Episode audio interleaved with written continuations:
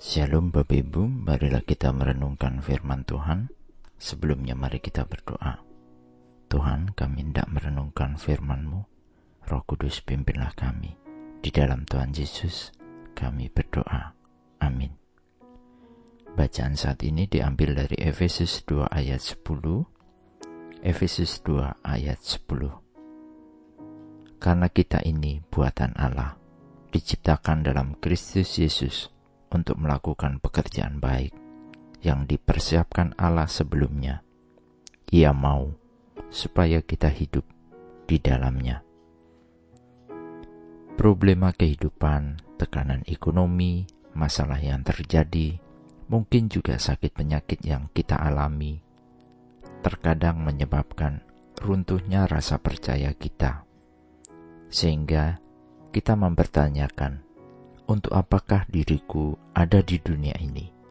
Atau mungkin, jika semuanya dirasa baik, ekonomi tidak masalah, masih saja manusia mempertanyakan juga, untuk apakah sebenarnya aku ada di dunia? Ketika problema ada, orang menanyakan keberadaannya di dunia. Ketika kaya pun juga, orang menanyakan keberadaannya di dunia. Bacaan saat ini adalah jawaban siapakah kita dan bagaimana kita seharusnya ada di dunia ini. Kita adalah maha karya Tuhan, hasil karya Tuhan, ciptaan Tuhan. Kita ada ketika semua telah diciptakan dan tertata rapi di jagat raya ini.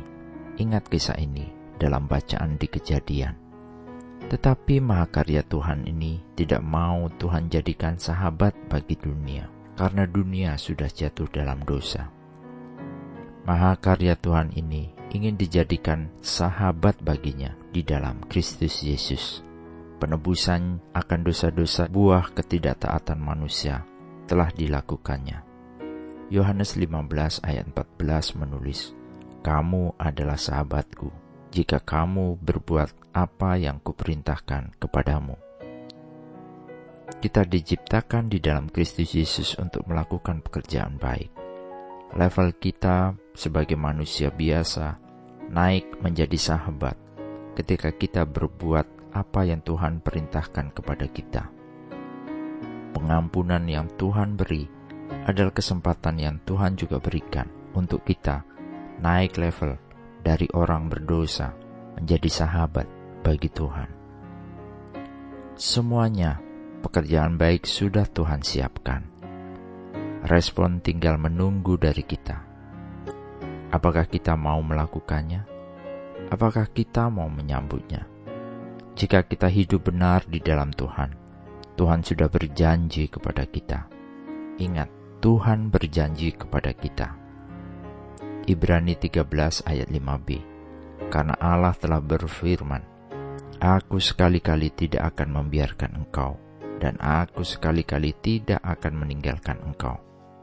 Juga di dalam Yohanes 14 ayat 18, Aku tidak akan meninggalkan kamu sebagai yatim piatu.